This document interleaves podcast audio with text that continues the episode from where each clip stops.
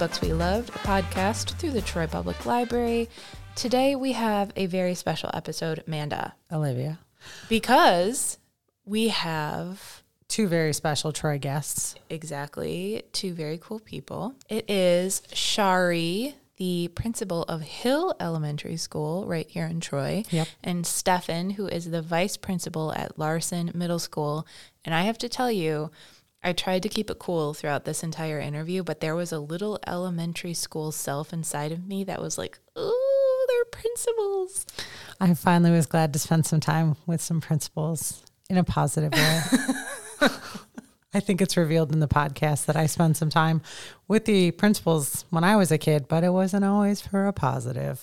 Was situation. this healing for you, do you think?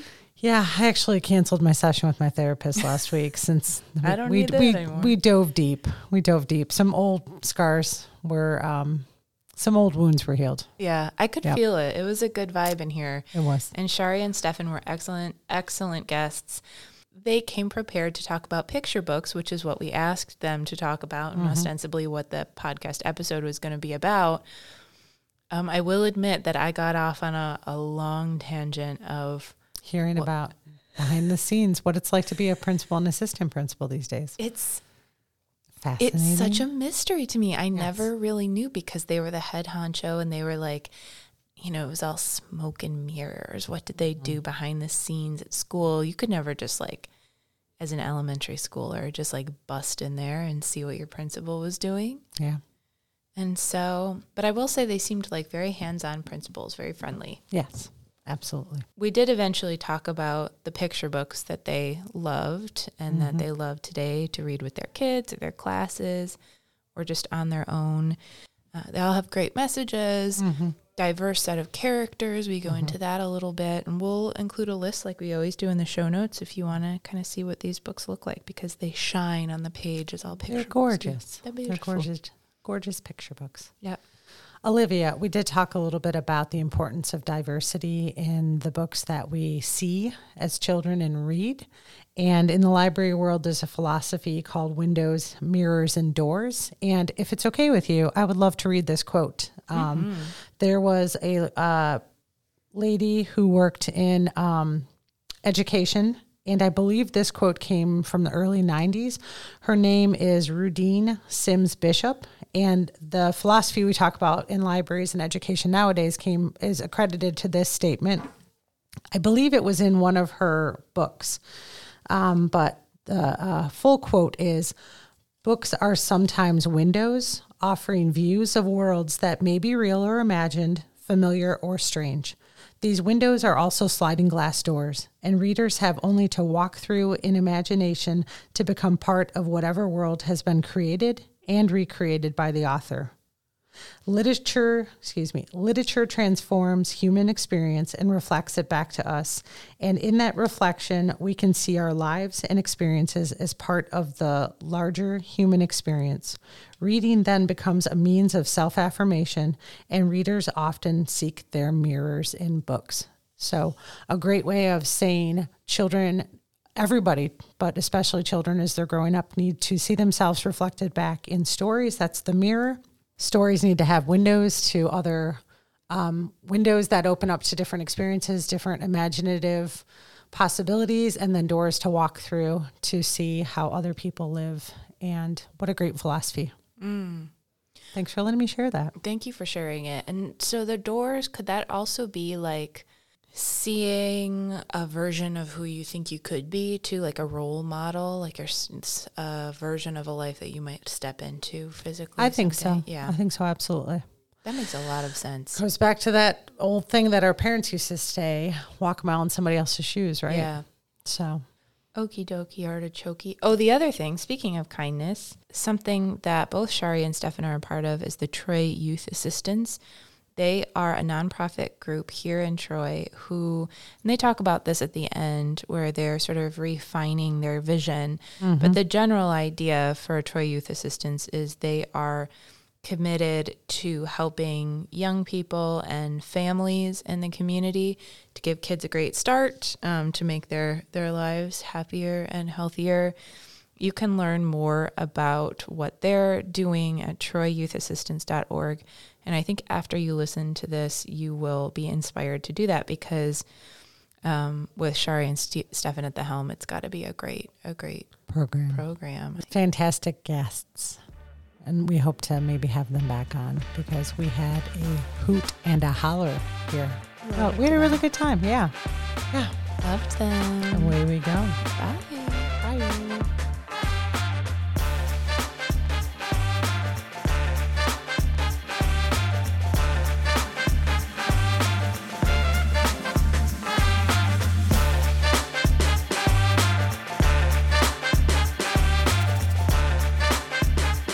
Shari, you told me before we started that you always knew you wanted to be a principal forever, right? Yeah. How did you, what was it about being a principal that appealed to you, and how did you know that you wanted to be one when you were real young?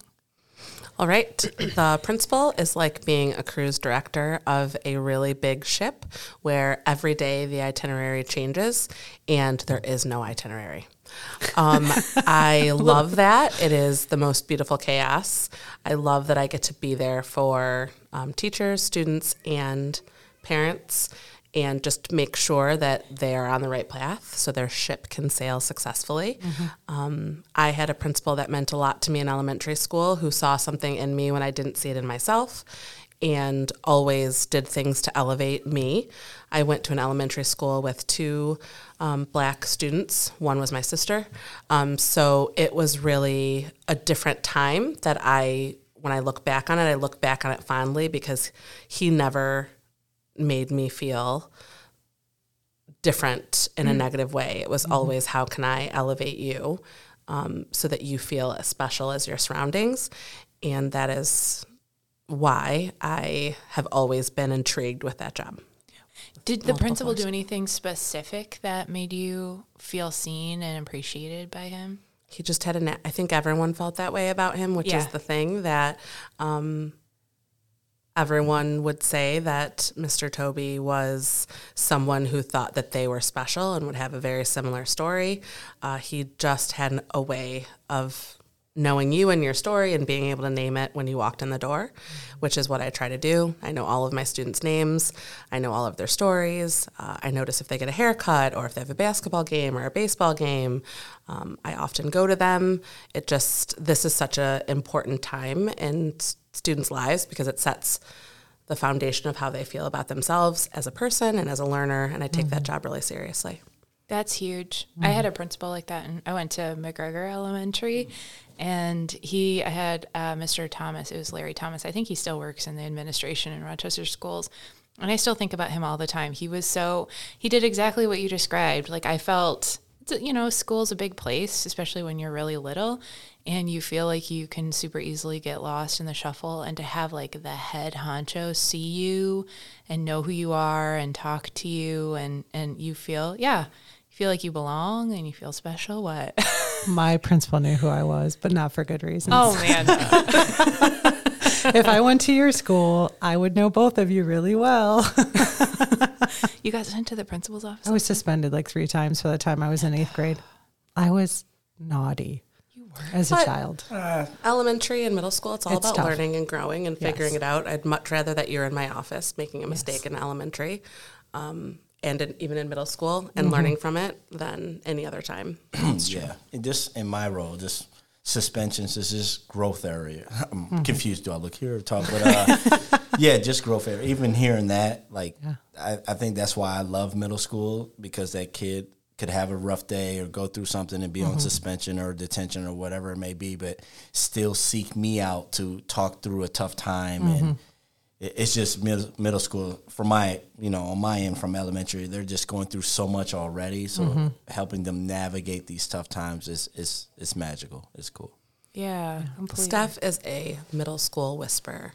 There's something very magical about w- the relationship that he builds with kids during this really awkward wacky time. Mm-hmm. um, and he is his ability to do that and connect with each of them is incredible so I have a question for you about middle schoolers then, because I had I was a teen librarian for a long time, and one of my jobs was to do outreach. So I would have like a table at lunches about summer library program. I would try to encourage the kids to sign up and I would bring like I don't remember what I brought, like prizes and stuff to try and like lure them to my table. It was weird. But I, I was like there and they would come. So the sixth graders would always be all over my table. They would be like, Who are you? Why are you at our lunch? What is this? I love Percy Jackson. Like, da da da da. And then by seventh grade, it was like it was like the switch between sixth and seventh grade. Seventh grade, they would like side eye me and like be way too. Sh- is it puberty? What what is it? Is it? I, I, I just think cool it's among. yeah. Yeah, I just think it's among peers what they deem as cool. you Yeah. know? Yeah. Like it- that kid, that seventh grader, is still loving Percy Jackson at home, Mm. but to show that excitement to others, it's just not not cool. You Yeah. know. But then they will still like I'll go into classrooms or help out with Kathy Locke, our media specialist, and they will still ask, you know, do you have this next series? So I just think like publicly showing their love for reading or writing mm-hmm. is still there, but it's not. It's more honed in and not more mm-hmm. outward. As, especially as they get into eighth grade, like Yeah. an eighth grader would not walk by your table. Yeah. you, you wouldn't even They- get the oh, side did. eye. They'd be like doing the eyes, like looking at everything but you. Yeah, and then by ninth grade, I, I could get them back. And by mm-hmm. ninth Yeah. grade, I think they're maybe a little bit more. They had figured out their maybe their niche was like the nerdy reader kids, and mm-hmm. they like the enthusiastic.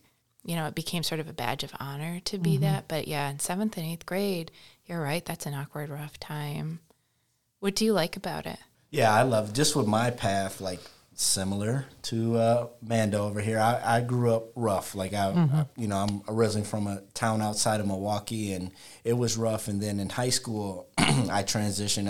I, I graduated from Rochester High, and I, at that time, I was probably one of three black kids in my entire high school. So I just think my journey just made me more adaptable and uh, knowing kids and knowing different pathways. So um, I love it just for the middle school setting, and I love elementary. Like half my background or half my teaching career, I taught fourth and third grade for half my career, and then I was a middle school social studies teacher. So you know, I'm flexible with both, but I know it, it, at the middle school, it just takes a, a special person or a special understanding of knowing, talking to a young lady that a breakup at that time or friends not talking to them it's not the end of the world but still mm-hmm. being empathetic and understanding that to her world this is a lot you know and having that understanding or knowing how to mend those friendships in a respectful way and that young lady could be at ecstatic that you helped solve a peer issue and then next minute yelling at you because you took away their phone in the cell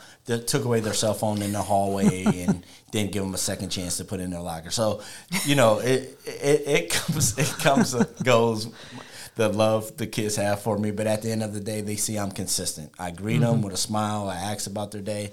Similar to shari like we have 700 plus students and i like to say i know about 500 and so of them, mm, you know, their mm-hmm. names, talking with them at lunch. Like at lunchtime, it's for me to monitor, but I, I make it a point to try to talk. My goal is like talk to 30 kids a day. And that's just, hey, how's it going? Would you eat for lunch? Like simple conversations. But if you hit on 30 or 20 kids every lunch hour in a week, you mm-hmm. are, you are intentionally having, you know, meaningful conversations with almost the entire student population.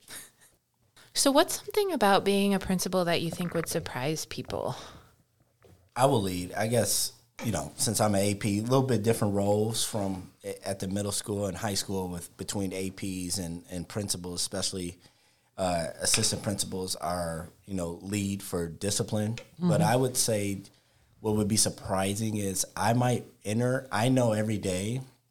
I don't have anything like set on my schedule. I might have like a teacher I need to check in with or a meeting like this, but really my day might looks open. I know the moment I walk into the building, I am running whatever it may be. So I think what's surprising that I found is like I might not have a set agenda of what I'm doing that day, but I know my day is going to be booked up by whatever comes on my radar. So I thought when it was, you know, when I got into admin, like I'll have these meetings or do this or do that every day and it's timed out. No, it is, you have to be flexible and adaptable and see things coming and kind of triage situations uh, right in the moment a lot. That's kind of what Shari said too at the beginning. That it's like a stuff just kind of happens, and you just kind of kind of improv and be ready for it. Do you like that? That sort of having an unstructured day, where you, or is it stressful? No, I, I I enjoy it because I, I know when I'm getting like I'm I feel I'm built for it. You Yeah. Mm-hmm. So I, I don't find it. Yeah, it, it, there are some stressful days, but it's hindsight. It's understanding like you. I at the end of the day, I am dealing with kids, and I'm Mm-hmm. dealing with kids that love coming to the building that I work at. That no matter how I address a situation, they still respect me in those situations. So, um, you know, not not stressful. Just it's it's different. Yeah. Every day. Yeah. What do you think would surprise people about being a principal, Shari? Or kids? Maybe what would Yeah. surprise, like what? Yeah. Well, here's what would surprise kids. Oftentimes, when they come to the office for doing something naughty, I think to myself, hmm, I can see why you did that. Yeah. That makes sense to me, Yep. and they deserved it. So Yeah. that's, I think, a surprising piece. How do you And navigate that? Always acknowledging feelings. Yeah. Always mm-hmm. acknowledging that's a big emotion. I understand certainly why you were upset, but I don't think kids believe it. I think that they think oftentimes adults say things that they mm-hmm. don't mean just because they have to. But there have been times when students have been in my office and they have taken all that they can take and they have reacted, and I felt like it was justified. Mm-hmm. But as Stephan said, once you hit, there's there's no gray area. You go home That was a choice. but that's hard. I think parents would be surprised to hear that same thing because I'm always giving the message that kids need to stand up for themselves without uh, being physical, and that is a, there's no gray area. And I, in this world, we can't just be physical without consequence. So please don't think that I'm supporting violence, but I think there are times when kids don't know how to continue talking when it's happened over and over again. Well, and my heart breaks for them, and I understand it. Mm-hmm. I think that all the time. Like when I'm in Target and I see a kid fully melting down and I'm hot and the lines are long and I'm thirsty and then it's like sometimes I look at them and I'm like I wish I could do that right now. Yeah. I feel that way. but I have to like you know, you, you, you just have to, you know, push it down as an adult. But sometimes wouldn't it be nice to just like scream your head off in Target? Mm-hmm. So I'm going to tell you, Olivia, we went to Disney last summer, and Disney World's amazing. Family of five, Yep. preparing for this trip forever. Beautiful. Mm-hmm. But it was hot. There were long lines. Mm-hmm. And I don't know why I said it, but I looked at my family in a line and I said, We are all entitled, all of us, to one meltdown. Yeah. Oh, that's Yeah. such Everyone a gets a meltdown. plan. The only rule is that you have to say, This is my moment. and I'm telling you, it was the most freeing thing for my husband and I to be able to look at them when it's hot and they're asking you to carry stuff and there's no fan around and say, This is my moment. Nice. And they respected it because they know how that feels. Yes. It was so freeing. I think it made the trip. That's actually That's that's, brilliant. huge. But now your listeners are going to think that I condone violence and I don't, and that I have adult temper tantrums often. no, that's my job here on the podcast. Edit that, make it uh, sound better. Oh, that's great. I think it sounds perfect. I think that's so empathetic and so mm-hmm. true that I think as readers of fiction, we know how to kind of get into somebody else's head.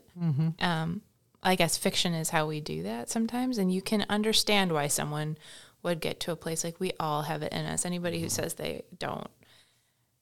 I don't know. Maybe they're like a Zen master or something. I, I can't, Tamping I can't down. get in there. Tamping it But down with their emotion create- stick. We're not going to create empathetic students or people ready for this world if we don't model what empathy looks like. Yes. We just expect it to happen, but we have to actively show. And so, in the moments of saying, we each get a meltdown because you know that it's going to happen, um, so that my kids can feel what we're feeling and be reminded. That's so powerful. When a student's in my office and they've made a mistake because they just couldn't take it anymore, it's powerful to say, I get it. I really do understand. Um, how could we have handled that differently? I think it's important that we name it. Yeah, and that it is natural to have those breaking point moments because I think the worst is when you have them and then you beat yourself up for having them and then it makes you have them more and it becomes this like cycle when you can just be like, yeah, it's that's part of being human is to have mm-hmm. those moments where you just can't blip and take it anymore. Mm-hmm. Mm-hmm. For sure.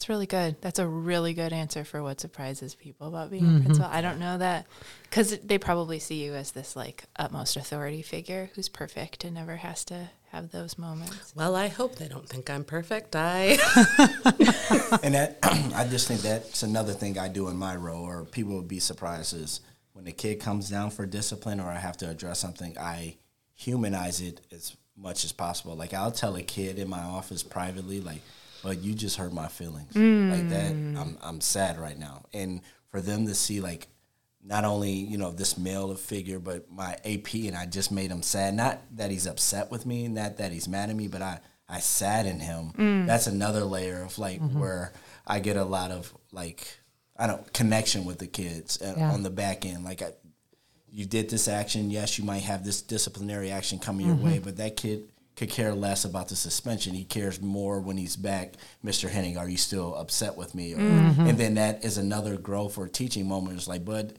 you're here to make mistakes. But what we have to be better from is not intentionally hurting someone else's feelings. You know, it's just so it's just knowing that too of I, I guess what would be surprising is like how much I try to humanize my role um, when I'm talking to adults or with students. That's so interesting. When we were kids, like I, my dad was like my person and we were a lot alike. And so it wasn't when he was angry because you knew that and you're just like, oh, he's just mad, whatever. But when he would say to you, like, I'm really disappointed, that's when I was like, oh, like it was a punch to the heart. I'm like, I don't want him to be disappointed. Anger is one thing because it's very reactive and it's very like hard emotion, but oh disappointment or like when he it, it became an emotional response of not rage but you know i'm disappointed i'm sad that you're doing this and you feel like you have to do this so that i think that's great especially for men to acknowledge that because i feel like in our society a lot of times it's more we expect men to be less emotional than women for whatever reason even though it's the 21st century we still have these really fun ideas of the sexes and things so Yeah. Kudos for doing that Yeah, and It's really cool. feelings to think that you as a kid have that your words have power Mm-hmm. and your actions have power and they can hurt people even people that you might think of as being in this like mega position of power in your world. Mm-hmm. It's like yeah, the things I do have consequences and um yeah, you can use your voice for for good or to hurt people. I think another thing we should probably tell them, Stephan, that they'd be surprised about is no one becomes a principal, assistant principal, to yell at kids. Yeah. It's heartbreaking. We take mm-hmm. this home, we think about it mm-hmm. all the time. And for those of you that are listening that are the kid that is constantly visiting us, we think about you more than any other child in our building. And mm-hmm. it's not because we don't like you, it's because we love you. And Yeah. we're worried and we want to make sure that we're doing right by you each and every day. Agreed. Yeah. books Books. we're so talking about um, picture books today Yeah, so we wanted to do something a little different. Usually, well, I think usually what we do is we revisit one particular piece of media that affected us when we were young. But I think for this one, let's maybe all talk about a book, and I'll give you a second to think about it because I know I'm springing this on you, but a book that influenced you, maybe something that you read in school, but it doesn't necessarily have to be something that really impacted you when you were maybe in middle school and elementary school. Um, is there anything that springs to mind immediately? Something you read that was big for you when you were young? Yes. Don't laugh. It's not going to be profound, but let me explain. Marvin K. Mooney, Will You Please Go Now? A Dr. Seuss book. And here's why. My mom read to us every single night, and the way she made picture books come alive, it was it that sounds like such a silly title, but I can still hear her reading it. And I know that that's why I love picture books and could just sit for hours and read them. My kids are the same way. Um, just because it's more than the words on the page, it's a story. It's it, you can make it come alive. So that is the first memory I have of my mom reading a book. So I know she did it before that. I know there's millions of other books that she read, but Marvin K. Mooney, I can hear her doing it. I can hear her, you know, yelling when he's pointing. I can hear it all. And it's the book. it's What's not your book, Stephan? i hope not Transition. I was just thinking about over here. I'm I'm I knew how to play school. Like, Yeah. I was one. I was just average student. We're getting real. I like this. Yeah, I'm saying that to say it started off. I didn't have a book. Like I didn't grow up reading books or at Mm-hmm. nighttime. Like I, I wasn't in a house like that. Like we, you know. But I think the first book that just got me excited was Boxcar Children books. Oh, I just- totally. I just wanted to read every series. I just remember Mm-hmm. being young, and that was like a book I would regularly check out. Were those books? So I don't know if that grew my love for reading, but I just know I was very interested in that series when I was when I was younger. You'll Yeah. be happy to hear that that series is still really popular with kids in Troy. It still checks out. It's actually in my collection that I purchased for. And there's, I think, three or four spin off collections that are coming out. They're more like one's focused on taking care of the planet, and the kids get involved in like saving sea turtles and things, and super popular here. so it's nice to see when things kind of continue to be popular. Good things continue to be popular. Olivia. That's another thing that people might be surprised about. Mm-hmm. That as educators, we just grew up loving to read and loving books, and that's not true. We Yeah. that love might have developed over time, or it's Yeah. still developing. yeah. I do think it's really interesting that we do have a similar challenge, which is, and maybe you, maybe um, this is a misinterpretation, but librarians are like mean and rules driven, and we I mean, care that's more true about me, We, well, yeah, sure. We care more about books than we do about people, and we're like intimidating, and we are always having to like break that down. Is that something you do as principals too, with your kids and parents all the For- time? I mean, everything. Everything. Everything is like that, which is why it's so important that we're creating students that are problem solvers and that are okay with questioning what the norm in quotes is. Um, whether that is me as a educator, as a administrator, as a black female, as a mom, we're constantly having to break down what society says that we should be and we're still doing mm-hmm. it. The messages are sent in the movies that we watch the social media mm-hmm. that we're a part of um, the messages are everywhere and they're strong. Mm. And so mm-hmm. that's why it's so important that we create kids that question and challenge that. Yeah, and it is so weird to move from the position of like the agitator to the one whose responsibility is to enforce some of the rules too. Interesting. And then the other thing I wanted to ask was what did you mean about you could play school? So what I meant by playing school is I could just do like what was expected. Yeah. You know, just mm-hmm. the teacher. I just noticed back then if I just did what was expected and didn't rattle any feathers or this or that, then I wouldn't be demanded to do more. Which in turn, you know, I think I could have achieved so much more if someone would have pushed me. But I knew I was just that kid that was just coaster coaster, mm. coaster, and I didn't mm-hmm. get into trouble. I stayed to myself. You know, I was big in sports, but I, I just coasted. So uh, I knew I always was polite, you know, and respectful. And just having those two pieces, like I just know from in the classroom, you have a polite kid and respectful kid, even if they're not doing well, mm-hmm. you, you know, you'll make sure that kid is succeeding or, you know, so just by playing school and just staying under the radar, that was just that was just me. That was mm. you know didn't bring attention to myself or wasn't involved in much and just coasted by. You mm. know.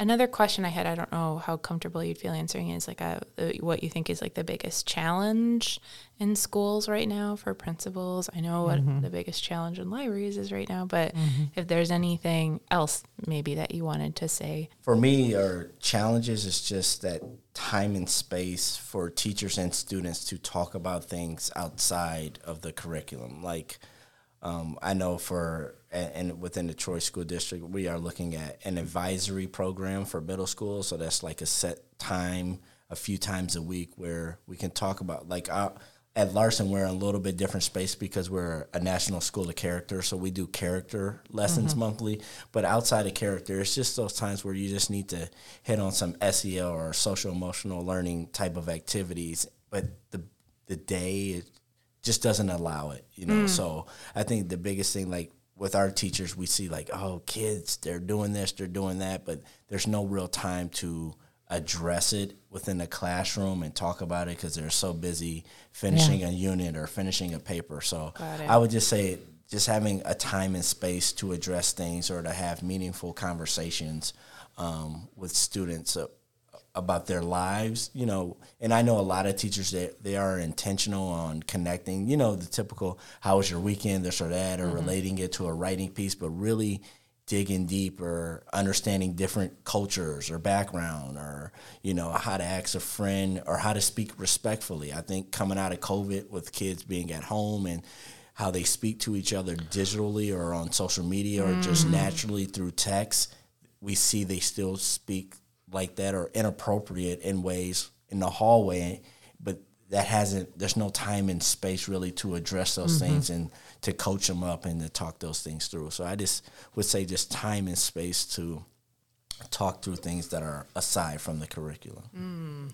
coming out of covid we are in a weird space where because we brought education to homes mm-hmm. everyone is under the impression that they can be a teacher or mm. they can be an educator Mm-hmm. And respectfully, that's just not the case. Mm-hmm. And so, as we enter schools and classrooms now, we have more than ever, um, instead of being able to partner with parents and families, parents and families that are trying to take down what is so beautiful about pu- public education. Mm-hmm. When we come with our own agenda and when we try to silence voices that need to be heard, we're in great danger of repeating the same mistakes of the past. Absolutely. And so for me as an educator and also as a mom of elementary school students, I worry that these agendas are going to again silence voices and that my children will not see themselves represented in the space around them. And again, that's dangerous for all children not to feel seen, which is the power of books because you can bring everyone's perspective and viewpoints into a room, even if they're not there, and have a discussion. But then there's also an agenda that is to ban those books or ban what we believe is happening. Um, and that's scary. Mm-hmm. And it is hard to take that every day when you know, or often, I should say, when you know that our intention is to just make sure we don't repeat the mistakes of the past. Mm-hmm. So I have found it so interesting to think about the ways that our kind of missions overlap mm-hmm. and our um, challenges overlap. Mm-hmm. Um, but now we get to the fun part where we talk about our books that you don't recommend. And yeah. Shari sent a few that I was able to read. Amanda read too. Mm-hmm. Um, do you mind kind of giving a little talk about the books that you choose and why you picked them? Sure. Um, I chose Most People um, this was a book my children and I have talked a lot about the things that have happened in this world, mm-hmm. and that can feel scary when you're bombarded with these messages all the time. Um, and even though we limit our our kiddos from that.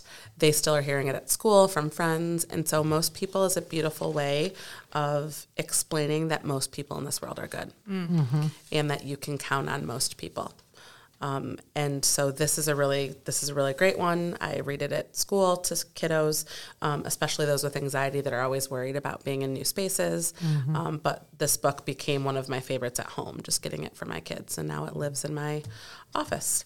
So that was that's that's a good one. I thought this one was beautiful. Yeah. And it shows all kinds of different, it looks like it's set in a city. Yep.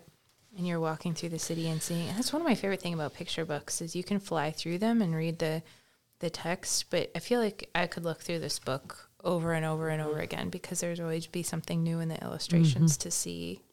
That's the thing I miss about reading books as a kid is I feel like I paid more attention to the pictures.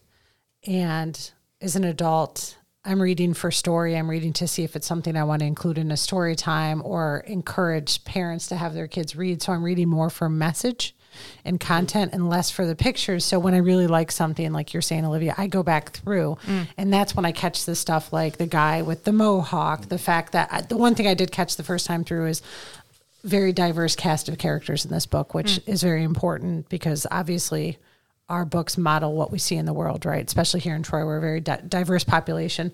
Um, so, but going back through and seeing the guy with the tattoo, the person with the tattoos, the person with the mohawk, the different things that are happening in the background. But yeah, I loved it. Actually, I wrote down most people are very good people. Like I, I put that quote because that just when I get really frustrated with people, that's like the thing you need to remind yourself. Like this person's having a bad day.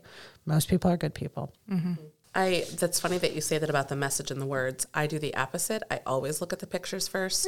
Um, my my husband's white and my children are a mix of us, and I'm always looking for that represented in the books that I read um, to them. I think it just it's almost like a subconscious. So I will just look through the pictures first. Oh look, there's a guy that has a a beard and he looks like he's a biker and he's being really kind. I look for things that that are going to challenge things that they might see from other places.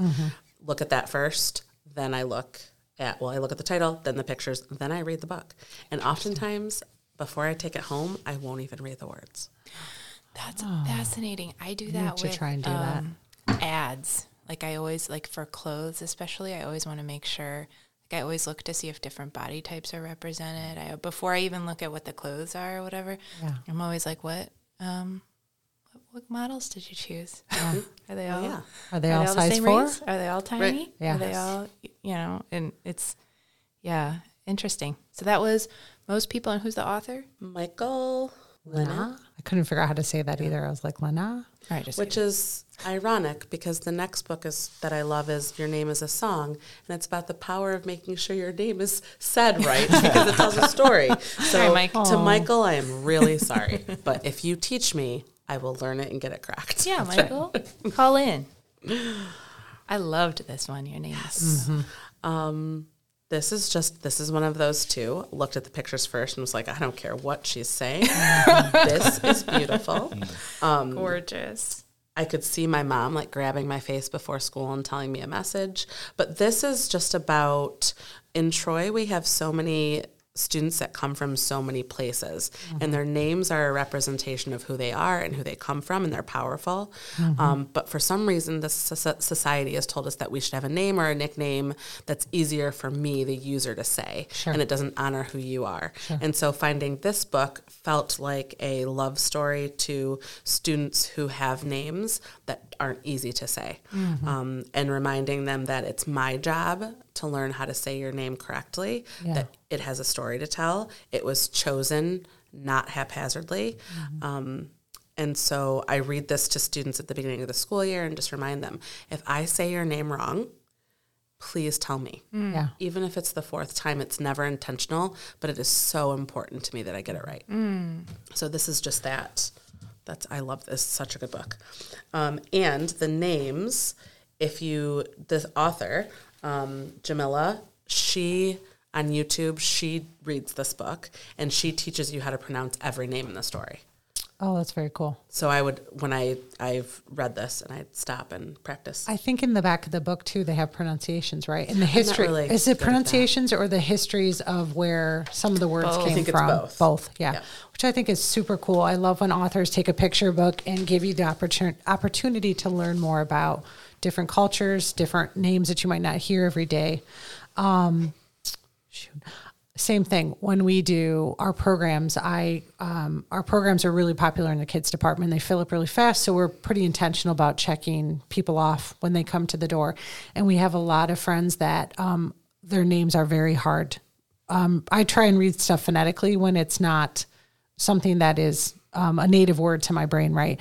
And so I always ask the kids, "Am I saying that right?" No. Okay, well, correct me. And I had one kid that was like, "No, that's fine." I'm like, "No, it's not fine.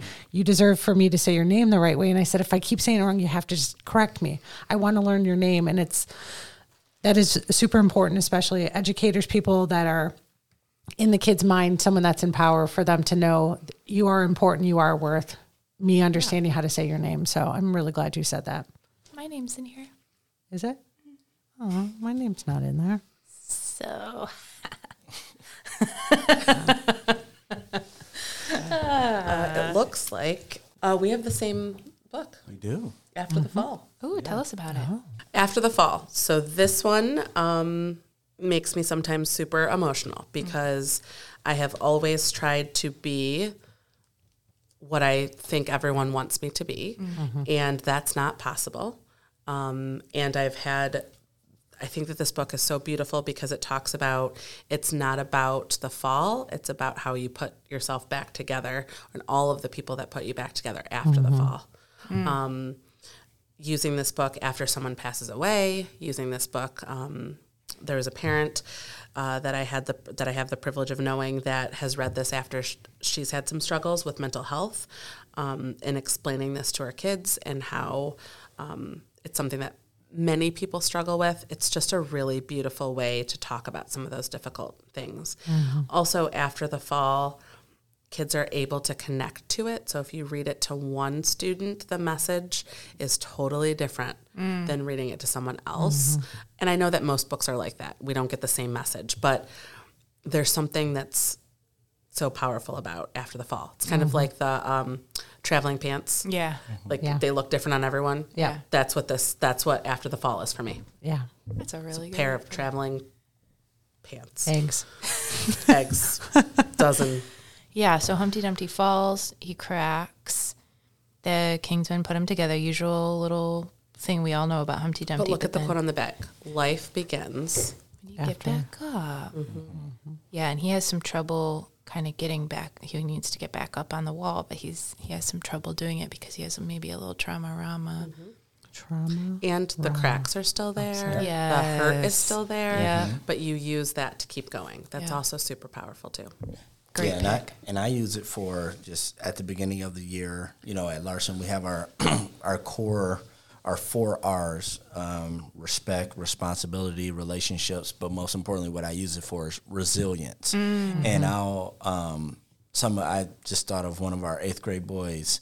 Um, I read this to him at the beginning because I get a sense of who I might see often that year. Um, and I, I read this to him, and then when I see him in the hallway, I'm just be Humpty Yeah. remember Humpty. And it's like a little inside joke, but then it's just a cue for him to just like let it go, let's be better. Um, so I use this often in, in my office of like to read a picture book randomly when you're down there for discipline and I'm reading after the fall a Humpty Dumpty book. It mm-hmm. throws a kid off, but mm. it's a it's a teachable moment, it's a talking point, and it's just you know, I they they thought I would come down laying the hammer or wagging my finger at them or yelling at them about what just happened, and I lead off with a picture book, and then that mm-hmm. picture book has meaning to it. It, it helps me um, tremendously. So that's that's this is a book I use often in my office. That's a great one. Great. That's a good anchor text. Yeah, it is. Does anybody else have the song in their head from the 90s? Are we talking about the Humpty dance? I wanted to say something and I was like, no, don't. Because you guys said really nice, heartfelt things. And then I'm going, the Humpty I mean, the whole time. it's your chance. when you said be Humpty, I was like, I like literally raised my shoulders to start, and I was like, "Don't, don't start dancing in your chair." I can I read this quote? So I was researching all of the books uh, this morning, and there's a really lovely quote. Um, School Library Journal reviewed this back in 2017, I think, when it came out. Um, so the reviewer was Betsy Bird, and she said, as Humpty puts it, accidents happen, and sometimes the worst accident can lead to the spit, fire, and raw determination you need to get back in the game. That's good. I just love that. Just going back to what you were saying. Sorry, deep thoughts. no, I love it. love it. I like when there's a book that you can read as an adult that it speaks to you more than it would when you were a kid.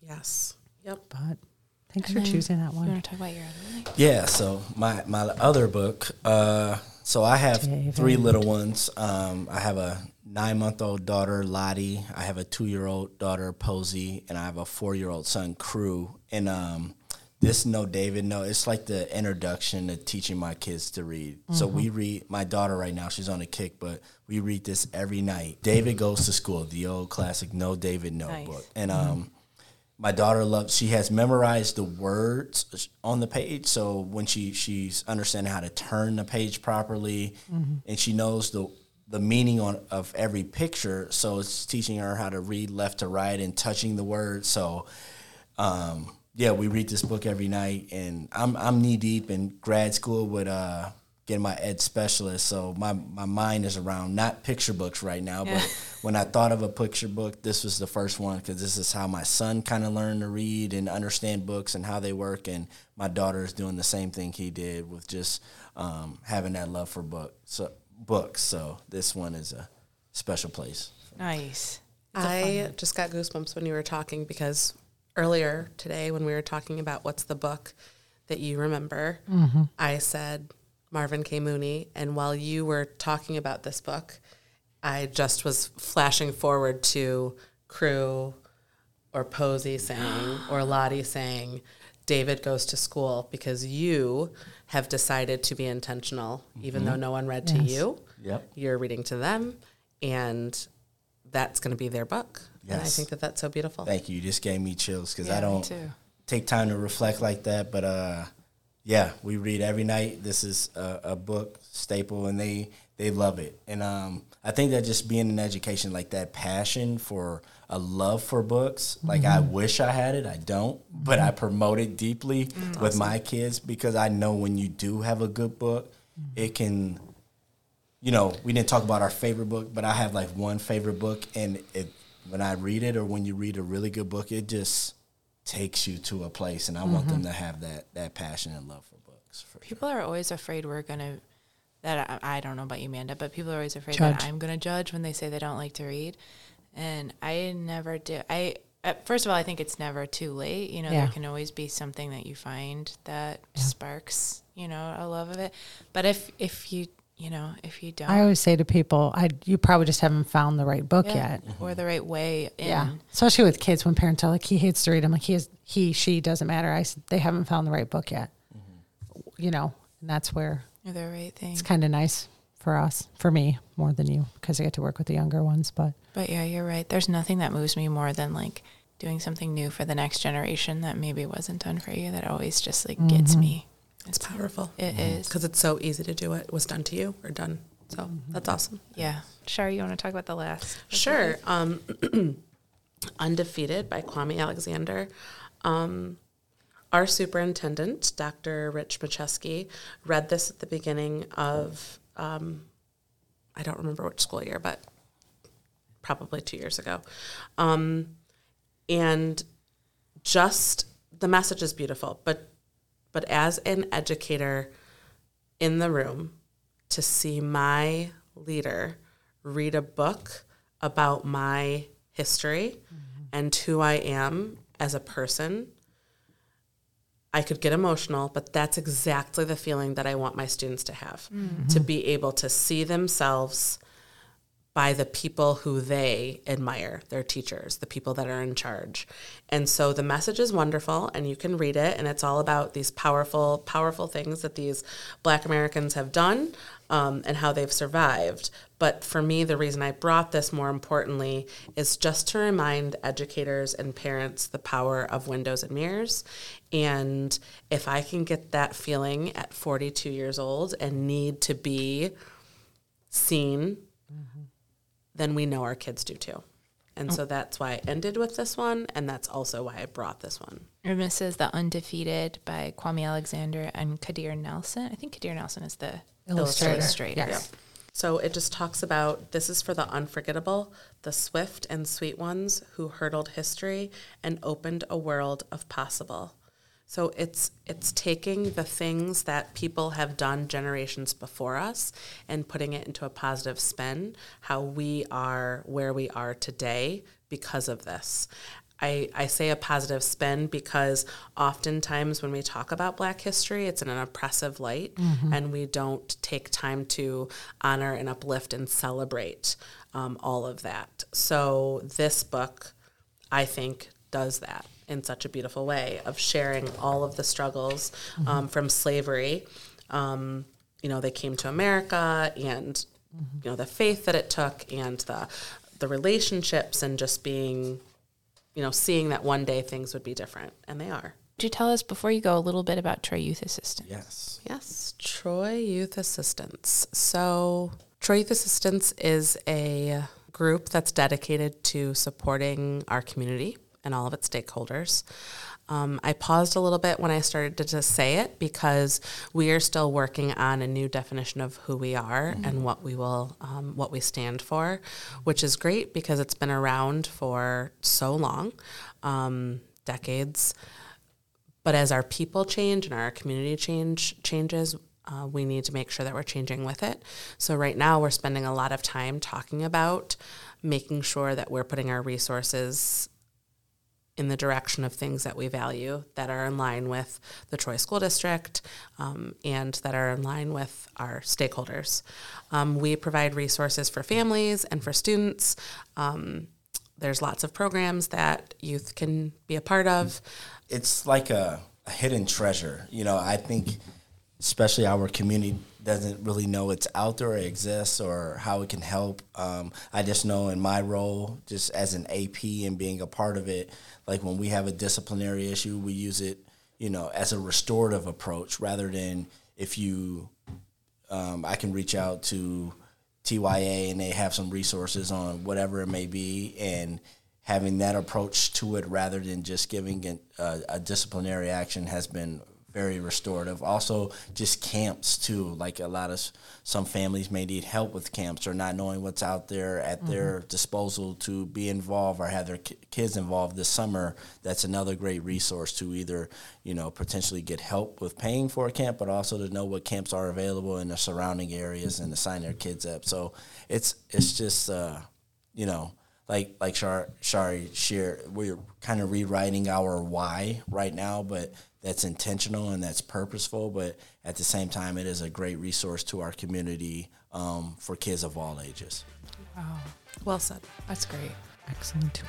Thank Speaking you. of hidden gems, mm-hmm. this was just it was so fun. I did not know but Yeah, I didn't know what existed. I was getting into. This was, like, this was so this fun. Awesome. This is awesome. Um, so fun. So thank you for having us. Oh, thanks. Thank you guys. You guys are easy to talk to. Thank you for listening to The Books We Loved, a podcast through the Troy Public Library. You can find more information about the books and library services we mentioned in the show on our website at troypl.org slash podcast. If you would like to suggest a topic for future discussion, please email us at podcast at troypl.org. Thank you for listening and happy reading.